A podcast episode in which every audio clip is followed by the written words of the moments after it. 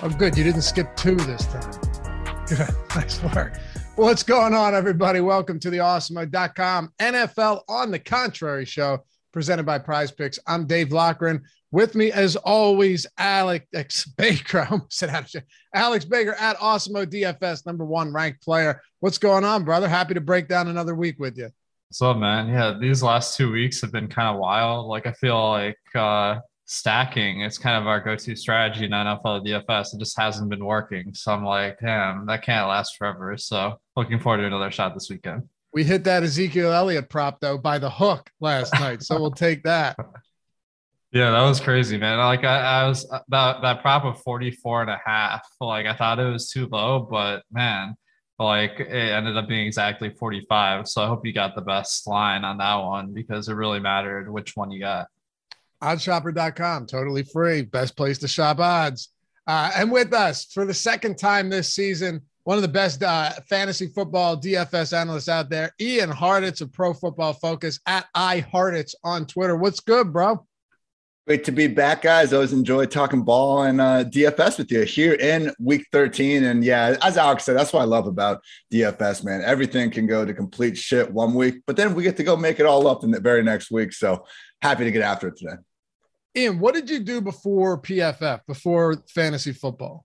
Man, I went to like a fancy college. I had this great consulting job my parents were super proud of, probably, and then I quit that to just like go grind news at Fantasy Labs. So I was kind of like on the business trajectory path in college, but like side by side with that, I ended up kind of catching on with Jonathan Bales and did a bunch of work for him back in the day, eventually transitioned on over. So I love it, man. A lot fewer clients barking at me day to day. Now it's just strangers on Twitter who I'm never going to meet anyway. So. What fancy school? University of Chicago. A lot of people actually haven't heard of it, but they rank out pretty well. Are you from Chicago?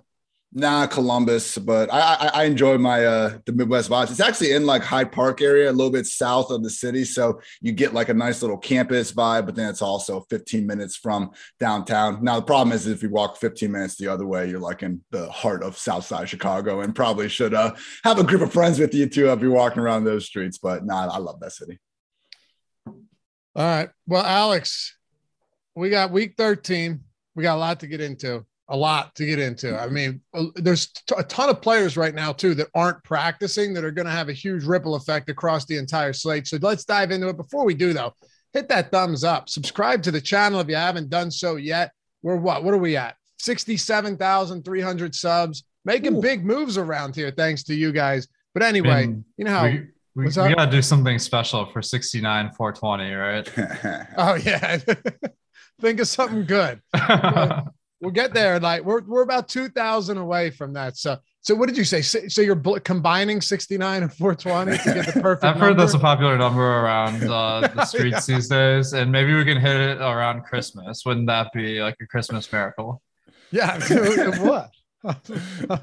I'm sure people that devoutly celebrate Christmas would agree with you on that. Anyway, you know how it works. You got to feed the algorithm, combat the YouTube overlords, and we can't do it without your help. So let's dive into this one. Alex, let me start with you and just straight out of the gate right now. Darrell Henderson's still not practicing. I'll ask you in the same thing. I don't know if he's going to play. McVay had insinuated earlier in the week, like, he'll be limited, but he should be all right. And now he hasn't gotten on the field. I don't know if he's on the field today. But in the event that he is, Sony Michel, or isn't, then doesn't play. Sony Michel is basically minimum salary almost everywhere. This throws a wrench into the works for sure if we don't have news on Henderson going into the weekend. Yeah, fortunately, I mean, we'll have that news. It just makes it tough for us right now to know exactly what to think. Obviously, if Henderson's out, that'd be a huge change in the slate. It's tough this time of year to really know because I know a lot of injury management is they don't practice till Friday, and then they get in like the limited on Friday. So it's hard to read between the lines here. Yeah, it is. But Ian, at the same time, like, Henderson's workload has been down recently, but they've just been getting crushed by their opponents. This is a much better spot. One of the highest implied totals. They're 13-point favorites. We got Henderson not practicing and Odell Beckham not practicing. How are you approaching the Rams this week in a spot where they should bounce back in a big way? Yeah, I feel like partly with the Henderson workload thing too. He's got like that Julio Jones gene where he always has to leave the game for a couple plays and then come back in after once he gets cleared. Obviously, you know, need to see what this new injury is going to bring to the table. But if he is out, like if we were looking at this in terms of like a season long rank, I think I'm literally just going to change like Henderson to Sony Michel, because in week 3, when Henderson was out, we saw Sony get 20 carries, 4 targets, 74% snap rate, pretty similar to what Henderson is already getting on a week-to-week basis. So 4,300, I mean, on DraftKings, I know he'll be chalky, but you know, we don't need to fill up every single lineup spot and every tournament lineup with the most contrarian play ever. So when we do have someone inside a top 5, usually scoring offense, that's going to be seeing 20 plus touches. It's going to be hard to get away from him too often. If we do though, want to just get quirky, I mean, it's, you know, pretty easy way to build leverage. Just go to this passing attack. I know Tom Brady is right there next to Stafford in the pricing scale. You know, Atlanta, the way Brady's just beat them down, I think he's probably going to fetch a little more ownership, but I don't think it'd be surprising at all to see Stafford do something similar to this Jaguars defense. So really wasn't pretty against the Packers last week, but you look at the box score and you see he has all kind of numbers. I guess that's kind of the story of Matthew Stafford's career. But yeah, Beckham, Jefferson, Kupp, a lot of ways to go in the game. I wish we had someone to bring it back with on the Jaguars though, because for the life of me, I am not rostering LaVisca Chenault for another week. No, it's heinous on that side of the, on the side of the field. What about though if Beckham doesn't play? And again, I don't know if he will. He's a guy who's missed some time. He had a 26% target share in week 12, and not to say that that continues, but it did appear that he could be locked in as the clear wide receiver too. In the event that he sits, I mean, we have to be looking at more Van Jefferson, right? Obviously Cooper Kupp. What does it do for guys like Tyler Higbee as well, and maybe other tertiary guys in this passing offense? It definitely helps, man. You know, with Higbee, I think he's sometimes he's in similar situations like Dalton Schultz, where they're full-time players, but when a team has all their starting wide receivers as well, like, no, they're not going to waste their time throwing the ball to their, you know, plodding tight end as much. So just, you know, touchdown equity boost for all of them. With Jefferson, man, even if Beckham does play, I think it might behoove us to really go with Van over Beckham. I mean, he had a long touchdown himself last week, actually had a second touchdown that was thrown by Cooper Kupp, but they ended up nullifying it on some penalty or another. So Jefferson, I mean, you know, I'm always going to be an OBJ stand. I think my heart, I'm always going to ride or die with him. But just in terms of one week, I think Jefferson should have equal opportunity. Obviously, if you can get all the way up to Cooper Kupp, you know, go ahead. The craziest stat I found with Cooper Kupp this year, he has 7 catches, 90 plus yards in like 10 games already. I think only 3 wide receivers in the history of the NFL have done that over the course of an entire season. So he's still got a ways to go, and the floor is really the roof for him week to week. Yeah, I've rode for Odell Beckham for years now, particularly since he came to Cleveland when everyone just shit on him every year. But I don't know, maybe we get a resurgence. Alex, the Rams have a 30% top stack probability this week.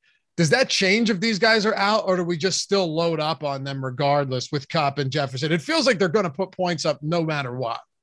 I think this is obviously a great spot to stack. You're a little bit worried that Jacksonville can't keep in the game, but you got, I mean, Cooper Kupp's the #1 wide receiver this year, and then you got some other options.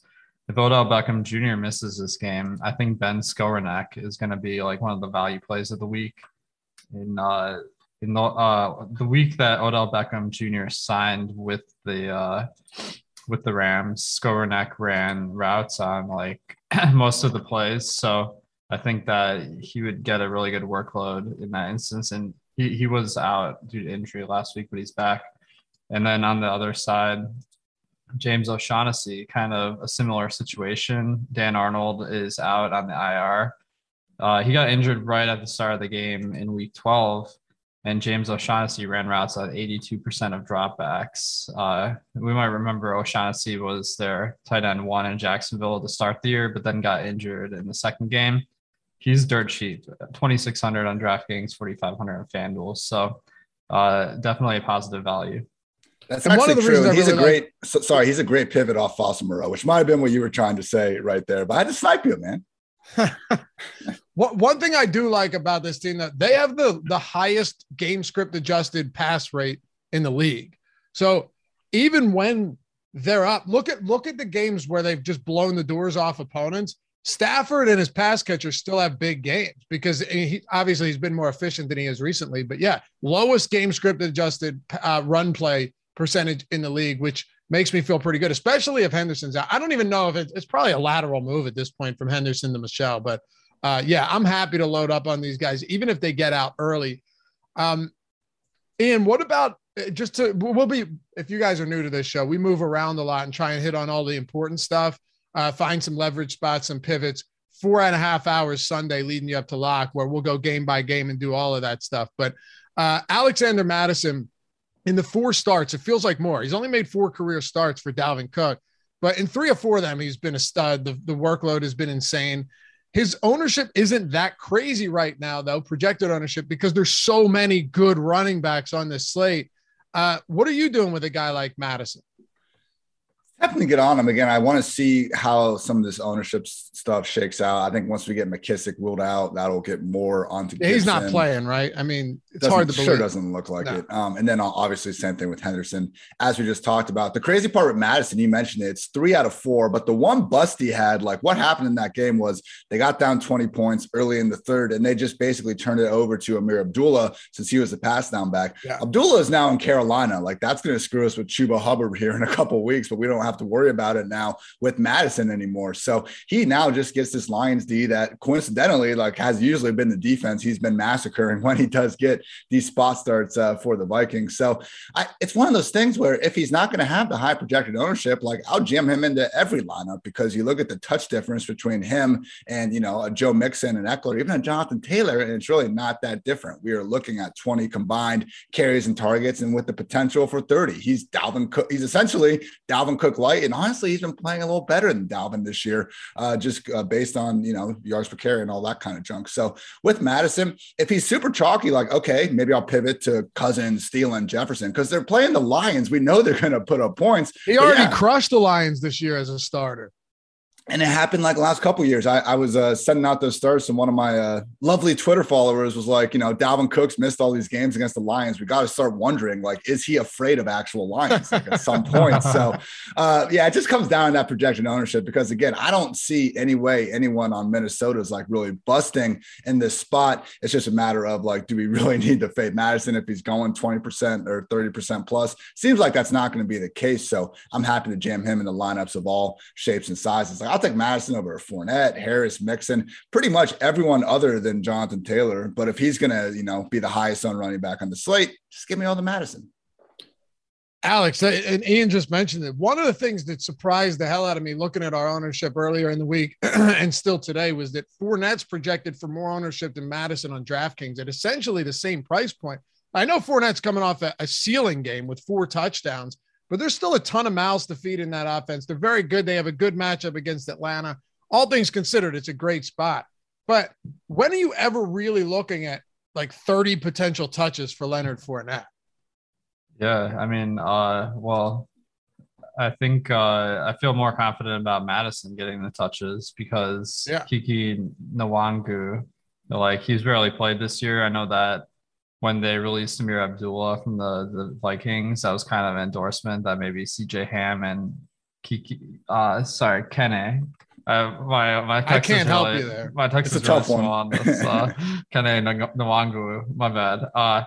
So these guys barely played, and CJ Ham's the fullback. So, like, you gotta feel, like, completely confident Alexander Mattison is going to get the workload. Where with Fournette, we see that they still want to get Ronald Jones involved and Gio Bernard on some of the passing downs. So, I mean, it's easy to look back at last week, and Fournette absolutely destroyed the slate, but I don't think we can count on that for sure every week. Is there any merit to looking at a Viking stack this week, Alex, just given that they're not pulling a ton of ownership, whether it's price or just great spots elsewhere, or is this mostly a spot you're looking to get to Madison? It's mostly Madison for me. The Vikings, although they've been really good at throwing the football this year, their natural tendency is to be a run-first team.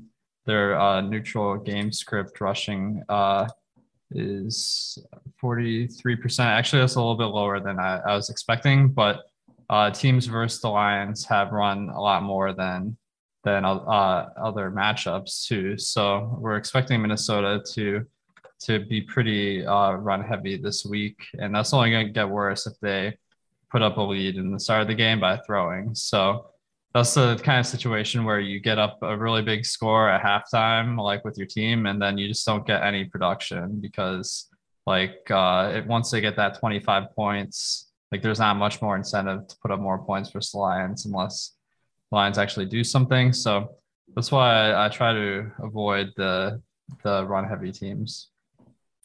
Yeah, are you on the same boat, Ian, or are you looking to get to some Jefferson or Thielen or Conklin this week? Because I know, according to PFF, where you're at, I believe Kirk Cousins is graded as like the second highest passing quarterback in the league this year.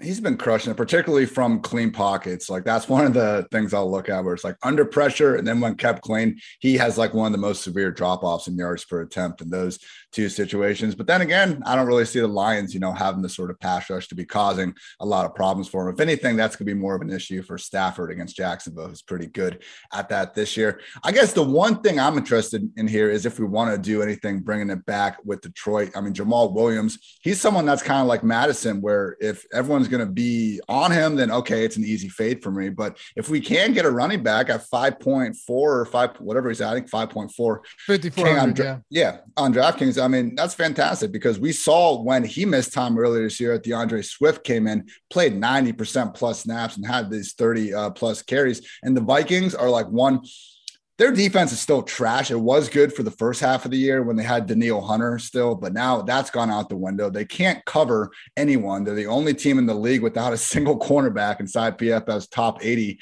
coverage corners this year. And then their defense, it's like them, Kansas City, and the Chargers, I think, are the only three teams actually allowing positive EPA per run play this year. So, you know, it's Jared Goff. It could easily be disgusting, but I think they might have enough in them with this matchup to enable either Jamal Williams or, if we want to get more gross, Josh Reynolds all the way down there at 3,400 to some sort of goodness, man. So it's rough. You know, I'm definitely not going to – it's not going to be like a heavy exposure thing to either guy, but sprinkle in some Williams or Reynolds here and there. Might be getting a little loose with that this Sunday. Dude, I might have some seriously heavy exposure to Jamal Williams, if we're being honest. Like, he already was averaging around 13 looks per game, and now you take a guy out that was second on the team in targets and receptions, right, behind TJ Hawkinson. And I'm not saying Jamal Williams is as skilled as a pass catcher, but we saw in Green Bay he can handle a decent workload, you know? So when you're taking a guy out in Swift, who, like, let's just – they're 7-point dogs here. I don't know. What do you think? Jamal Williams probably plays 80+% of snaps in this game, or close, right? No, I think so. And again, if you're just looking at raw, like, dollars per touch, and we're starting to see Gibson get his ownership up, people are going down to Sony, he might be in that sweet spot where we actually don't have to worry about getting all the extra ownership with it. I mean, David Montgomery is a couple hundred above, and maybe people are really looking at his potential 3-down role. But you said it, man. When he was in Green Bay last year, like, it almost pissed people off because he got the 3-down role that everyone always wanted Aaron Jones to get when Jones was out, and he did fine with it. He's a good player. There's never been anything wrong with Jamal Williams. It was always just like, man, it'd be a lot cooler if we could really feature Aaron Jones some of these years. Yeah, Dan Campbell loves the guy too. Alex, do you like Williams or anything from Detroit this week? I know you're always willing to get to some guys a bit off the radar. Yeah, I think Jamal Williams is a killer play this week. I mean, if the Lions were 1-9, like, maybe there'd be some question, but like at 0-10, got to get a win. Yeah, they're going all out to try to win these games. They're winning this week, by the way. Lock it up. Lock it up. They're getting the win outright. So, yeah, I think that if there was not as much push for Detroit to win, then maybe we'd be worried that Williams didn't have the touch upside. But there's, like, no question that they really need to get a win. So I think that the price is just way too low with Jamal Williams. With Swift out, I think he's going to get a massive workload.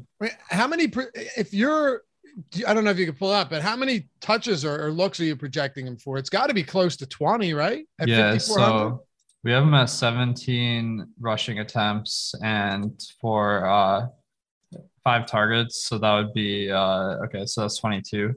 They are a rush first team. So if Detroit has success in this game, like, you could see 30 rushing attempts from Jamal Williams. Not the most likely situation, but I mean, in a tournament, you don't necessarily need to be gunning for guys that are going to get there like 100% of the time, but the upside here is massive. Yeah, just real quick on that. We also have 22 touch projection at PFF. The only guys with more this week, Najee Harris, Elijah Mitchell, Jonathan Taylor, and Alexander Mattison. Truly, just in terms of raw touches, he's a top six running back this week. For sure. And, I mean, is Detroit's not a good team, but is their run blocking, and Ian, you could probably speak to this, but the run blocking isn't as bad as most of their team, right? No, I mean, we have seen them, like, I'm looking at it right now, PFF, they're 17th in run blocking. Yeah, they're middle of the road. They're not just incapable of ever putting up points. And look, we've had situations like, look at the Jaguars last year and James Robinson, great player and everything, but like, it's not about James Robinson is like the most generational running back we've ever seen to overcome this atrocity of a team. It's all about the damn volume. So we can overcome these lesser situations when we have it. And this is one of them. And again, when you couple the okay run blocking offensive line with a pretty damn bad Vikings front seven, at least against the run. Yeah, let's do it, guys. All the Jamal Williams this week. Let's go. I'm in. Every single year, there's multiple running backs on bad teams that get enough opportunity and a clear lead back that every week we're talking about them as really good options. And they usually aren't $5,400 either. So this is a mispricing for sure. Now, here's what I'll say, Alex, and man, perfect segue here. And I'm going to skip around. The only thing about Jamal Williams is when you look around in this price range, you've got Antonio Gibson, 5,700. This guy has 74 carries over the last 3 weeks, passing volume or receiving volume uptick with JD McKissic going down with that neck injury last week. Looks unlikely that he plays. You have Elijah Mitchell, who's involved in the passing game now. We'll wait on this hasty news, but 27 carries in back-to-back games. James Conner's 5,900 with Kyler Murray maybe returning. So there is a lot to like in this price range. I think ownership factors in hugely this week. Would you agree? Definitely, yeah. I think that what you're going to see is when there's a lot of good plays, the ownership on each individual one is at a reasonable level. So I think that you can't really go wrong with any of these running backs. I think the biggest consequence, if running back is just stacked with these really good plays, is that just makes it really hard to go contrarian. Yeah, let's get into some of these guys then. And by the way, Doens, thank you for, or D. Owens, I'm assuming. Thank you for the super chat. Ian MM article is money. Hilton in a volcano. That must mean eruption spot. # narrative. What's the narrative with Hilton? He freaking owns the Texans, man. He wore a clown mask to play them one year. Like, it's ridiculous, man. Are you buying into it? Of course not. But like, I appreciate the bit. Like, he has just gone off against the Texans, and of course he just super chatted and complimented you, so you can't just shit on it entirely. Right. Thanks, D. Owens. Appreciate you. All right, we can talk. We'll get there. We'll get there to that passing game when we talk about Taylor. But yeah, I guess, Ian, the one thing is there's just a lot in this 5K range, guys that are getting absurd volume, which, we're looking for Williams to get that too. But these guys are arguably all underpriced based on the volume that they've been getting over the past several weeks. And then you can also go up further and you look at the guys like 7K plus, and you can easily wrap your mind around them balling out as well. So really, like, looking at it, I was on, I did my DFS show at PFF yesterday, and I like Josh Jacobs as a potential contrarian play, but now he's popping up on the injury report as not even practicing on Thursday. So I think Alex is right, where when we have like 5-6 options here, we might not have to worry about it as much as usual, because, everyone's going to be kind of siphoning away from each other's ownership. I do wonder if there could be a little room right smack in the middle of all of it, though. James Robinson still, I think he's hurt as well. He got downgraded as well. But what about Saquon Barkley, who everyone just says he's washed, he's done, even though he just had another 80% snap roll, all the touches in the world. Yeah, he's facing the Dolphins, 4-game win streak. I think we all kind of know that's a little bit of a fraudulent win streak, though. Jason Garrett still not coming back the Giants anytime soon. Like, Saquon, his game has always been built around like 10-12 carries of nothing. And then he rips off a monster touchdown. Like last week, okay, it wasn't a touchdown, but we did see some of that burst. He had a nice 32-yard run. I wish his other, 11-12 carries went for more than 8 yards. But at the end of the day, he still has like that ability to potentially catch 8 to 10 passes during any given week that a lot of these other guys don't. So really, like, to me, any running back would be like, like if you just take away their names and everything, like we just talked up Jamal Williams on the Lions. Like you tell me Saquon Barkley can't do something like that on the Giants. So yes, like I see the holes with Saquon, but when you kind of look at it, all these running backs beneath him and then all the running backs directly above him, like I think they're going to be more appealing to a lot of people. And Saquon, he still demonstrated this year. He has top five finishes in his potential ranges of outcomes. 6,300 is pretty cheap still for an every down back. Alex, where do you look to in this range? Yeah, I think Saquon's really interesting. We have him projected for pretty low ownership. One guy that I'm kind of keying in on is Miles Sanders again. But, I mean, this is a big if. He might not play this week, but he is getting in the limited practices, so I think there's reason to be optimistic. I think people are looking too much at last week where he didn't get that many touches. Boston Scott got the majority of the touches, but then that was because Miles Sanders got injured in the game. So I think I saw a bunch of people like commenting on Twitter. It's like, oh, Boston Scott was like the lead back. I don't think it was really that situation. So if people are off of Miles Sanders, he's kind of a reasonable price point and a guy that is chasing the Jets. So we like to see that. Don't do this to me, man. I've taken no more. There's no play I've taken more L's on than Miles Sanders. And every week, I just want to make excuses because it's like, yeah, well, he averaged over 7 yards per carry last week, you know, or he break. You want to talk? I mean, Ian's talking about explosive plays too. Miles Sanders is similar to LaShawn McCoy when he was in Philly. Like he'll run into the line of scrimmage four times and then break off a 40-yarder and then break off a long touchdown. I don't know if it was injury. I'm assuming it. I know he was out. That had something to do with it, but. Like, Ian, this dude has driven me nuts all year long. And now you've got Boston Scott not practicing. I don't think Howard plays because they got a bye week coming up. It's you know, it's going to happen. Miles Sanders is going to come out there. They're going to get a few. And then Kenny Gainwell comes in and just gets all the work. But yeah, Miles Sanders is real cheap against a New York Jets run defense that's allowed 20 rushing touchdowns this year. Sanders will give us those efficient like 70 yards and no scores because on nine carries. Exactly. 108 touches without a score this year. I think Salvin Ahmed is like the next closest guy, like somewhere in the 70s. So disgusting. It's just been so brutal. I mean, look, he has, again, no touchdowns. Like Boston Scott, Jordan Howard, and Kenneth Gainwell have combined for 11. So it's not like Eagles running backs are completely allergic to the end zone. It's just been Miles Sanders. With that said, Howard looks like he's still out. Boston Scott was missing a practice with the illness. It does seem like Sanders is on a trajectory to be active this week. I don't know. We'll see. Gainwell was like more in favor with the coaches kind of before Sanders got hurt compared to now. So maybe that persists. Maybe it doesn't. Like the only consistency in this backfield has been the inconsistency that we see every damn week. But we also have going for us Jalen Hurts, you know, will seemingly be playing through the pain with that ankle injury by coming up next week. It makes sense. If I know they're in win now mode, so they might not be able to really choose this. Every team's in win now mode. I shouldn't be acting like rap sheet out here with that. But like they can't afford to take this game off, like is my point. So, you know, I could see Jalen Hurts not having his usual robust rushing workload if they can help it. And that would set up Sanders reasonably well enough. So I think at the price point, man, it makes sense because then we can actually get off potential, you know, Jamal Williams chalk to get down to 5,200. So he's cheap. And, you know, if you really do just want to construct your lineup a little differently, then all those running backs around the 6K mark or, you know, above the 7K mark, I think going down a little bit cheaper into this range, you know, maybe getting absolutely gross with the 4K guys, but I don't see too many options other than Sony, maybe Rex Burkhead, but I don't even want to really put that into the atmosphere right now. I can get behind Sanders this week.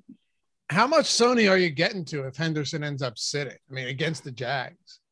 That's the thing, man. Like Alex, I'd like your thoughts on this because I know in tournaments we want to be different, but at the same time, like if we can just take one of those running back spots, get a cheaper option anywhere else we're finding position wise, and then guaranteeing 20 plus touches against a bad defense, like I almost just want to lock that in and sign up for it. Oh yeah, totally. I mean, like getting a chalk value guy like Sony Michel, if Henderson's out, that'll really make it easier for you to get contrarian with the rest of your lineup because you have all that money to work with. So I definitely like locking in. Like I just feel like Michel at 4,300 versus Jacksonville. Like it's just like too good of a spot to pass up. Alex, you know, a lot of times people advocate for going with wide receivers in the flex spot. You know, is this one of those weeks where we might be seeing a departure from that, just given that there are so many mispriced running backs? Or do you still think it's wise to go heavier wide receiver? Or is this something you don't even consider? Yeah, I think all things being equal, like you want the wide receiver just because that position has a lot more variance. However, like all things aren't going to be equal this week because there's so many mispriced running backs. So that definitely slants more to a running back in the flex. I kind of feel the same way. And I mean, if you closed your eyes and just went to the running back tab and picked one of these guys, you probably wouldn't be that disappointed about it. It's insane the value we have there this week. And it's really not that much like at the other positions. I mean, everyone and their mothers could be on Foster Moreau, under 3K, which I get.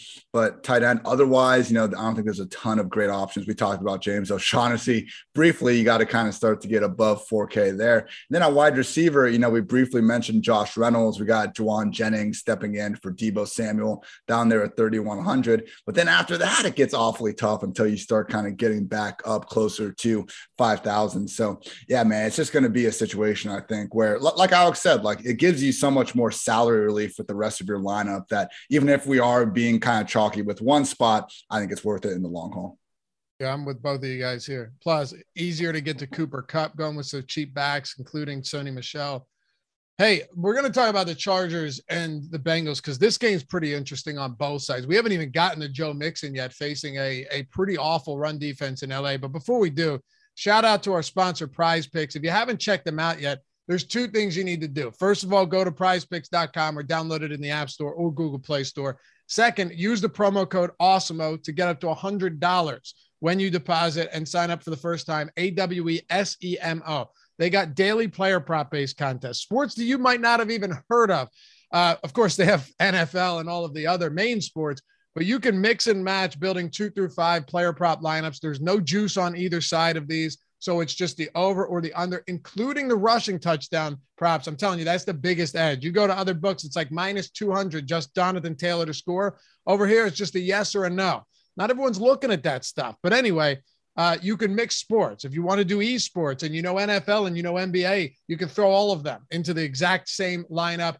You could do a 4-play prop power play, which can 10x, 5-prop lineup 10x. But if you hit 4, you're still 2xing, which you're not going to get at traditional books. If you bust out on the 5th leg of a 5-leg parlay, you get 0 in return. It looks good. It's an awesome site. You're going to feel good playing over at Prize Picks too, let me tell you. But in all seriousness, use the promo code AWESEMO, AWESEMO. Get up to $100 when you sign up for the first time, prizepicks.com or in the App Store, Google Play Store, wherever you want. All right, Alex, Cincinnati, LA Chargers. Justin Herbert is 6,700, which kind of feels like a mispricing this week. Keenan Allen's not particularly cheap, though, and Mike Williams has been volatile. You got Eckler, you got Jared Cook and all of those guys. Is this a great game to stack or just something that you're semi-okay with? Yeah, I think it's a great game to stack for sure. I mean, that's always counteracted by the ownership a little bit. Cincinnati is a little bit of a slow-paced team, but both teams do pass at a pretty reasonable volume, and the Chargers especially pass a lot, so that gives you that shootout potential. And you got a lot of great players in this one. So, yeah, this makes for a really nice game stack. Yeah, and I alluded to Mixon earlier, just the volume he's getting. You made a good point, too, though, that a lot of these cheaper guys might be getting similar volume. How do you approach a game like this on both sides if you're stacking it?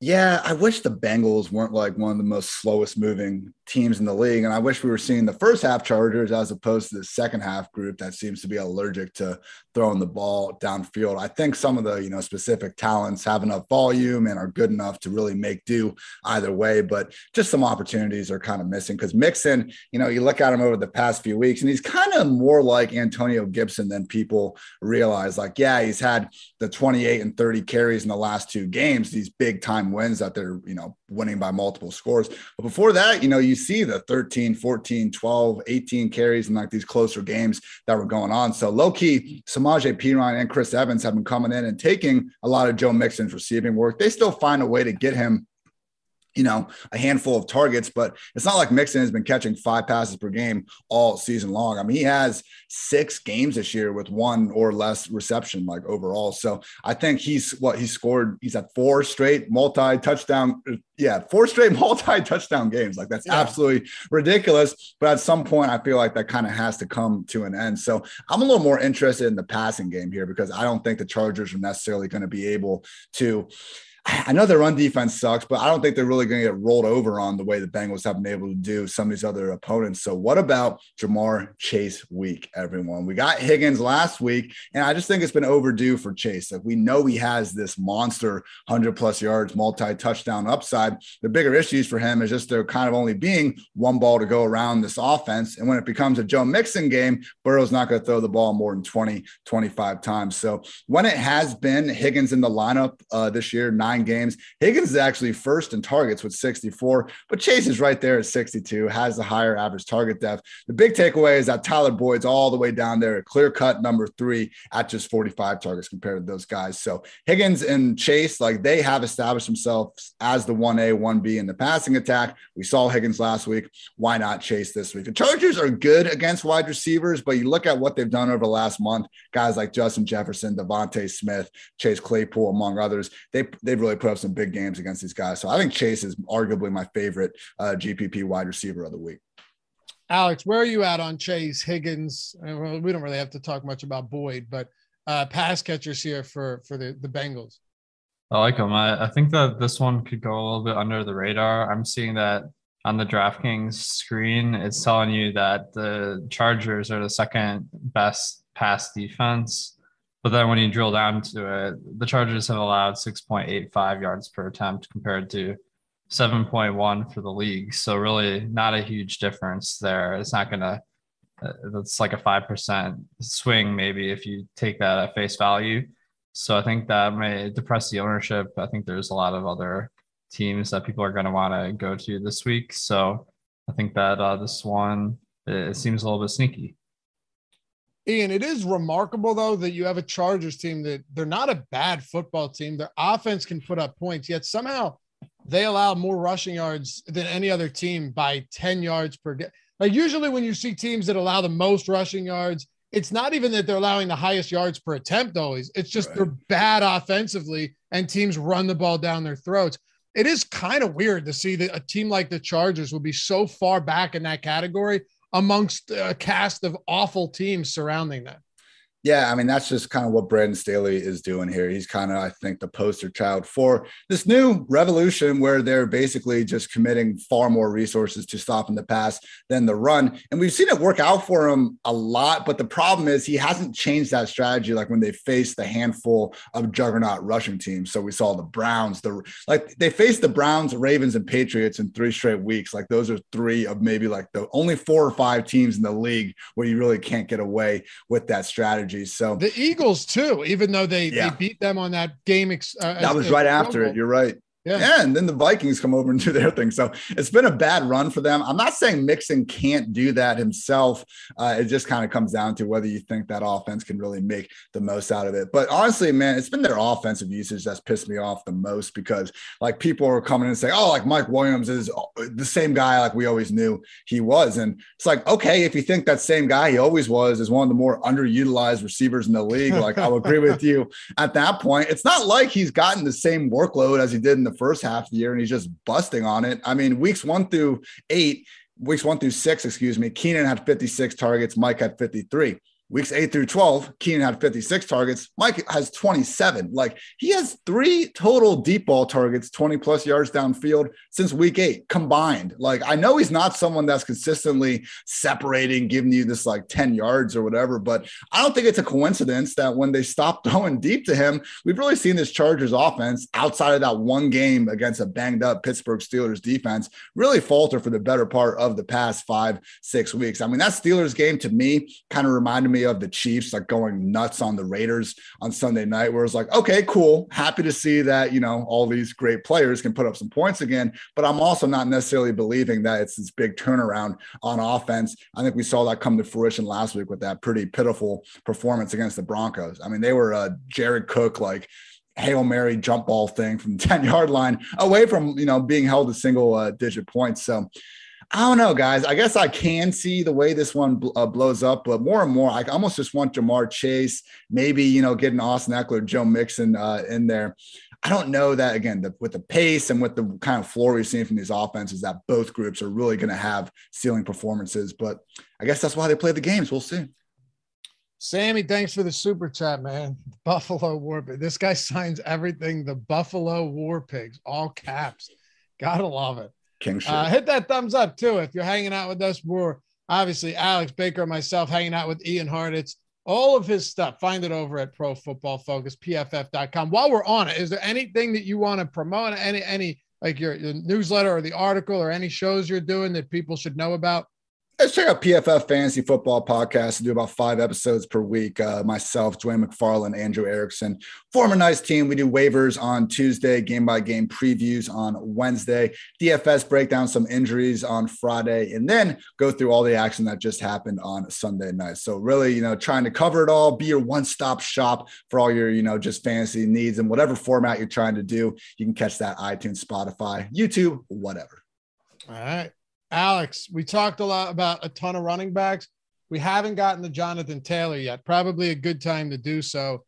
I mean, he's expensive, but he since week 4, he is the top scorer PPR points by 67 points, not just at running back, at any skill position. Like, that's how damn good this guy has been.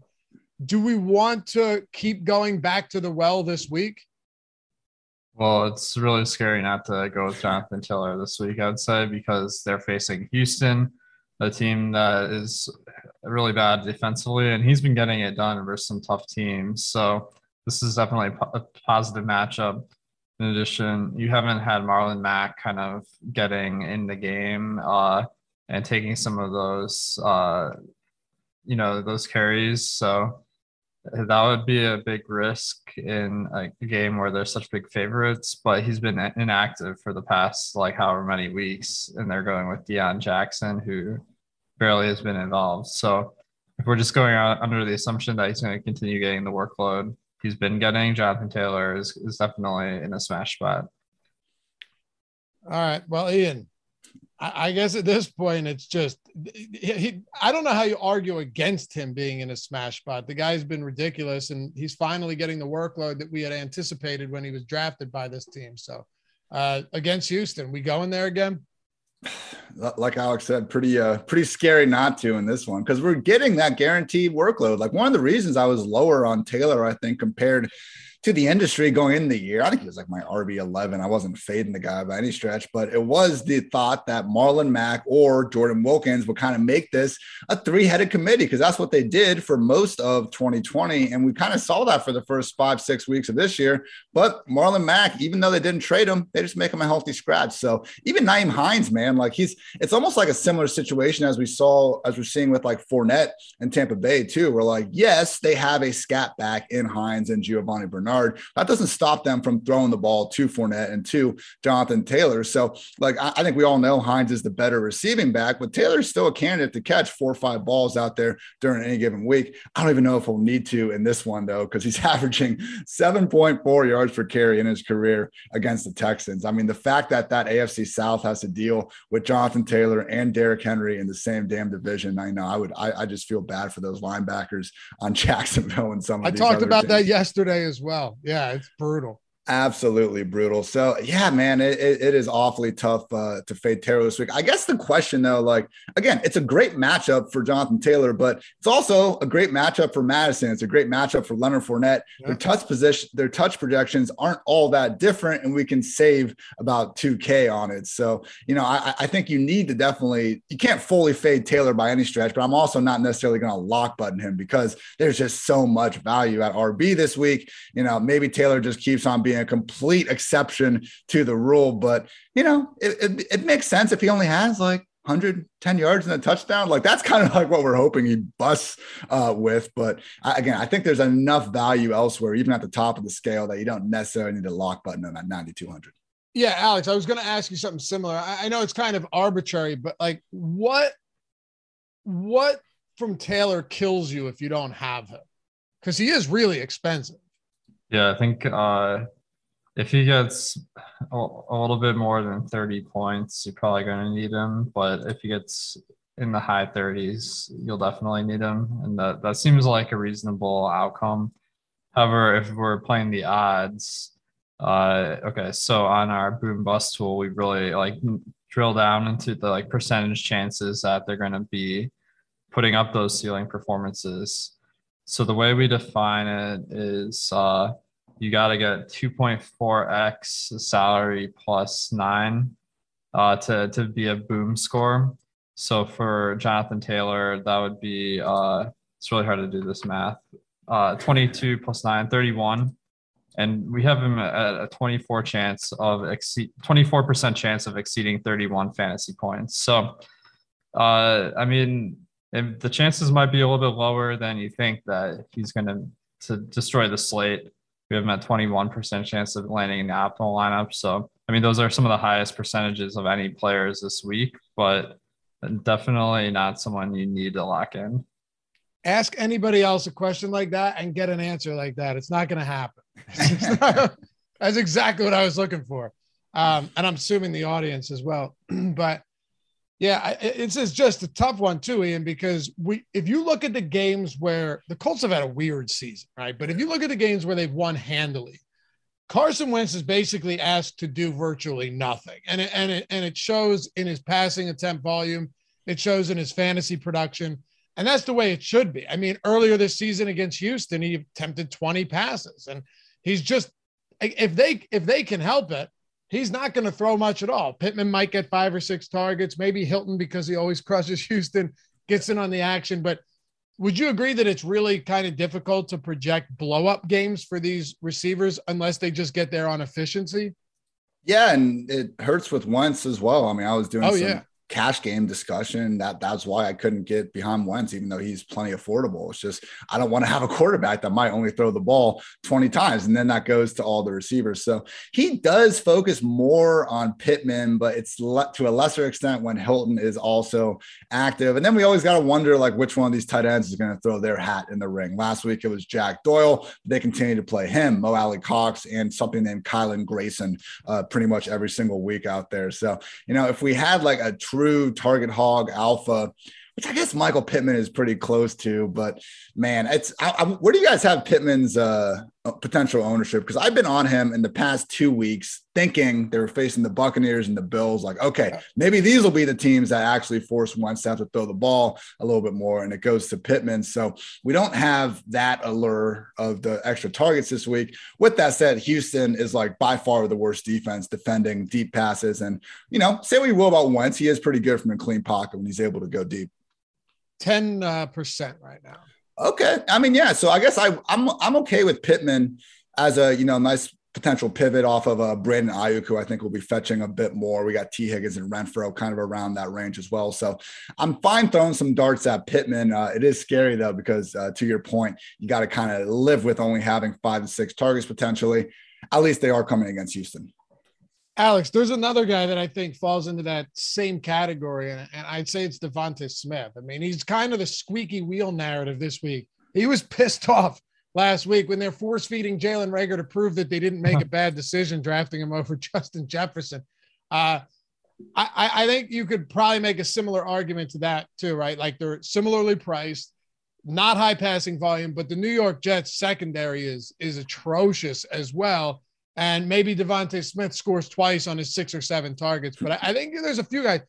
Ian mentioned Ayuk as well. If they can afford to run the ball 35 times, they'll do that too in San Francisco. So what do you do with some of these low volume receivers that have great matchups and blow up potential, but maybe not the same volume that you're looking for? Well, I think you can definitely consider them in contrarian plays. The problem with Philadelphia is they've been running the ball at just such a ridiculous rate. Like in the past month, they've run the ball about like 60% of the time in neutral game scripts. So that does make it really hard that unless you get a long touchdown, that Smith is unlikely to put up a score that'll kill you. So, I mean, you're really hoping for that outlier. So I guess if you have Devonta Smith, maybe you'd want to throw in a Jets player or two for the correlation there, just hoping that there's the chance that Eagles will throw the ball more than expected. And we're talking about all the ownership too. Our ownership projections are free today for the NFL main slate, if you want to check that out. As a matter of fact, we've got them free through Sunday. So from today through Sunday, NFL main slate ownership, you don't need to be a sub or any of that. You could go to the NFL drop down, the DFS tab, and jump in there. NBA ownership rankings and NHL ownership projections also free today. And if you want to check out the boom bust tool and everything else that Alex and I were talking about, On the Contrary is the promo code, all one word, all caps, On the Contrary. Get 25% off your first week of Awesemo Plus Platinum, not just football, but everything we have on the site. All right, I figure we end it with this, fellas, before we give our top fade, pivot, and our best bet of the week. There's some really good ones out there. The Tampa Bay Bucs, Ian, are a tough team to predict sometimes, just given the immense amount of options they have in the passing game. Brady targets like 11 guys per week. Last week it was all Fournette. Antonio Brown's going to be sitting out a while. But Brady's averaging, and I'm just curious to see what he's done in the three games he's faced Atlanta since coming to Tampa Bay, 355 passing yards and almost 4 touchdowns per game. I'm not even going to get into the advanced numbers, but those are some ridiculous stats against this Atlanta secondary. Yeah, fantasy QB 11, QB 2, and then back in week 2 this year, QB 3 overall. Brady has absolutely owned them. You know, they got AJ Terrell out there. He's a top 3 cornerback, PFF grade this year, but he doesn't even track, you know, one-on-one receivers. And even if he did, like Godwin and Evans, these guys are good enough to win regardless. I think the question here, and we haven't talked a ton about tight ends at all, like, do we just kind of start getting behind Rob Gronkowski as the guy that, like he's really been back to himself this year? You know, you look at his yards per route run. This is the most efficient we've seen him since 2016. You look at Brady's really his entire career. His on-off splits with Rob Gronkowski continue to be significant, and nobody gets more looks in the red zone. So just 5,300. I mean, I think generally on DraftKings, we see a lot of times these tight ends that can be their passing games, you know, top 1 to 3 options. Like they're underpriced. Like if we just kind of looked at the targets the tight ends are getting compared to the wide receivers and took away the positional designation, I think you'd realize how underpriced a lot of these tight ends could be. I mean, George Kittle, 5,900, Mark Andrews, 6K. I feel like if they were just called receivers, they'd be $1,000 more. So Gronk at just 53, you know, we're talking about trying to make some different lineups potentially. Maybe this is the week to go with the 2 tight end build, throw one in the flex as well, because we do have guys like Gronk, like Kittle without Debo and Mark Andrews, where yes, they're a tight end, but we know they still have that multi-touchdown 100-yard upside. And that's really all we're looking for at the end of the day. If you isolate the games that Gronk played from start to finish and wasn't limited like he was in, I think, week 8 or week 9, he's the tight end 1 on the year. Now, Kelsey missed one of the – Kelsey, I think, had a bye in one of those that he played, but – even say the tight end too. I mean, Alex, he's been a phenomenal tight end from a fantasy standpoint every time he's on the field playing semi-regular snaps. Oh yeah. Gronk is, I mean, he proved it last week that he's the top option. I think, I mean, the public was super high on Gronk last week. He was like 30% owned. So I might want to make contrarian pivot and go to the other side of this game with Kyle Pitts. Pitts has been or I guess he's been the Pitts, but in the Pitts. Yeah, in the Pitts. However you like to say it, he's been bad. Not but good. The thing is, Tampa Bay, they are a pass funnel defense. Opponents have only run the ball 30% of the time versus them, compared to league average 43%. So you take a pass heavy team like Atlanta, and that's going to skew you more to the passing this week for the Bucs. And Pitts, he has been targeted about 20% of the time, a little bit less than we were hoping for when everyone was saying he was a exception to the rule of rookie tight ends. It didn't quite turn out to be the case, but he's been good enough that if people are going to be off him, I'm going to the Atlanta side of this one pretty heavy this week. Ian, you do a lot of this in-depth analysis. You watch film on these guys and stuff, and you know, you're always putting videos out there and detailing what you're seeing. Is this Pitts? Is it the offense? Is it Arthur Smith? Is it Matt Ryan? What are we dealing with? I think a lot of it's the, you know, 21-year-old dude that's trying to be like the number one pass game option already. And I don't think he's ready to be that as a receiver, which is where they're using him a lot. So really it's like, if most tight ends, they play plenty of snaps in the slot or out wide, but it's only Kyle Pitts and Mike Gesicki that like do that for over like 75% of their reps. And, you know, I haven't run this study this week, but I did, you know, 2 weeks ago, and I think it still holds. He hasn't done really anything since then either way. But if you look at Pitts against cornerbacks, yards per out run, he was 87th among 142 qualified guys, just 1.85. When you put him up against a safety or a linebacker, you know, where we're kind of, he's being treated as a traditional tight end, he's 11th and he's averaging 3.04 yards per out run. Like, his only touchdown this year was when the Jets decided to cover him with a defensive lineman on the goal line in that London game. So like, yeah, he's fantastic when NFL defenses are like, oh, like, he's lined up as a tight end, he must be a tight end, we'll cover him with a linebacker or safety. But the Falcons, I think, not having Ridley, not, you know, Gage has been out for a lot of the year, Cordero Patterson a little bit in and out, when they haven't had anybody else to take him away, like, it's just been really easy for defenses to key on him and do so. Other defenses other than just Bill Belichick have been able to take him away. God, that storyline pissed me off like for a week. It's like, oh, look at Bill Belichick taking away Kyle Pitts. The entire league is taking away Kyle Pitts. Like, this is not his only thing that he's been doing. But to Alex's point, I mean, if you look at the matchup this week, he should be seeing 8 to 10 targets. Just in terms of targets, he is PFF's highest projected tight end in raw targets. So he hasn't been atrocious enough to continue to fade him, even with the good workload. I think it makes a lot of sense. And again, just looking at that tight end pricing scale, 5,600 for a number one or number two receiver in his offense, that's pretty affordable. All right, Alex, top plays from this game. It has the highest total on the slate. Bucks have the highest implied total on the slate. They're 10.5-point favorites. You mentioned the crazy number. The teams are running 30%, again, 30% run rate against Tampa, which obviously they have a good run defense, but they're also playing with the lead quite often. Who are your top options from both sides? Your ideal stack if you're playing like a single entry or a three max and you want to get in on this game. Yeah, I mean, with the Bucs, like, pretty much anyone's in play. Fournette, Evans, Godwin, and Gronk, all great options this week. I don't really have any reason to believe any one of them is that much better than the others, but I'm really keying in on the Atlanta side. There aren't that many value quarterbacks that are really appealing this week, and Matt Ryan, you're guaranteeing a high passing volume. I know they've been, like, absolutely dreadful recently, but you know, I'm kind of accepting that as a likely outcome, but I'm trying to beat 100,000 people in some of these tournaments. So going for that outlier, I think that Gage and Pitts are really the guys that you're keying in on with your stack, as well as Cordell Patterson. All right, let's put a bow on it, fellas. And Sammy, thanks for the super chat, man. Ian, as our guest, your top fade and pivot of the week. It doesn't have to be a one for one, but top fade and top low on pivot of the week. Top fade is just going to be Foster Moreau, if he's going to be fetching as much ownership as it looks like over there at 2,700. As the cheap tight end, I'm just going to be paying up at the position. Like, there's so, again, Pitts, Gronk, like Kittle, there's so many good tight ends that if you just pay up for, I think it'll easily make your lineup a little bit different. And you'll have the, I think, better overall option. Like, Moreau's fine. People should have picked him up in season long to go fill the Darren Waller void, but you know, it's not like we have an 8 to 10 target projection, and like, he can easily bust and it'd be okay. So I'll be fading Moreau. I'm going to be pivoting probably off Brandon Ayuk to Elijah Moore. We didn't talk about him a lot today, but you know, I think when people see Zach Wilson in there, they're just like, oh, it's impossible for Elijah Moore to do anything.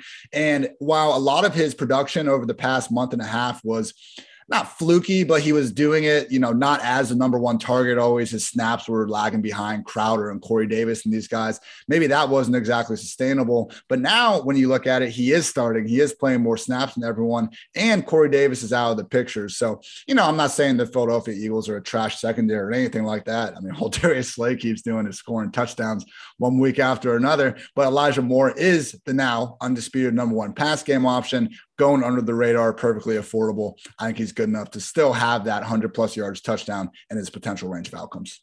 All right, beautiful. Alex, what do we got? I think my fade is Rob Gronkowski. I think that the ownership last week came in at like a ridiculous number and paid everyone off. So everyone's like, I'm just going to go back to the well. And I think that he's not that much. He's kind of on par with Kyle Pitts, the same price point. So that's a very good pivot in the same game. But also going down, I know Moreau is popular, but I almost like O'Shaughnessy just as much. So people have seen Moreau do it. They haven't seen O'Shaughnessy as much. So I'm hoping that you can really fade some of the tight end ownership by fading Gronk and Moreau possibly. All right.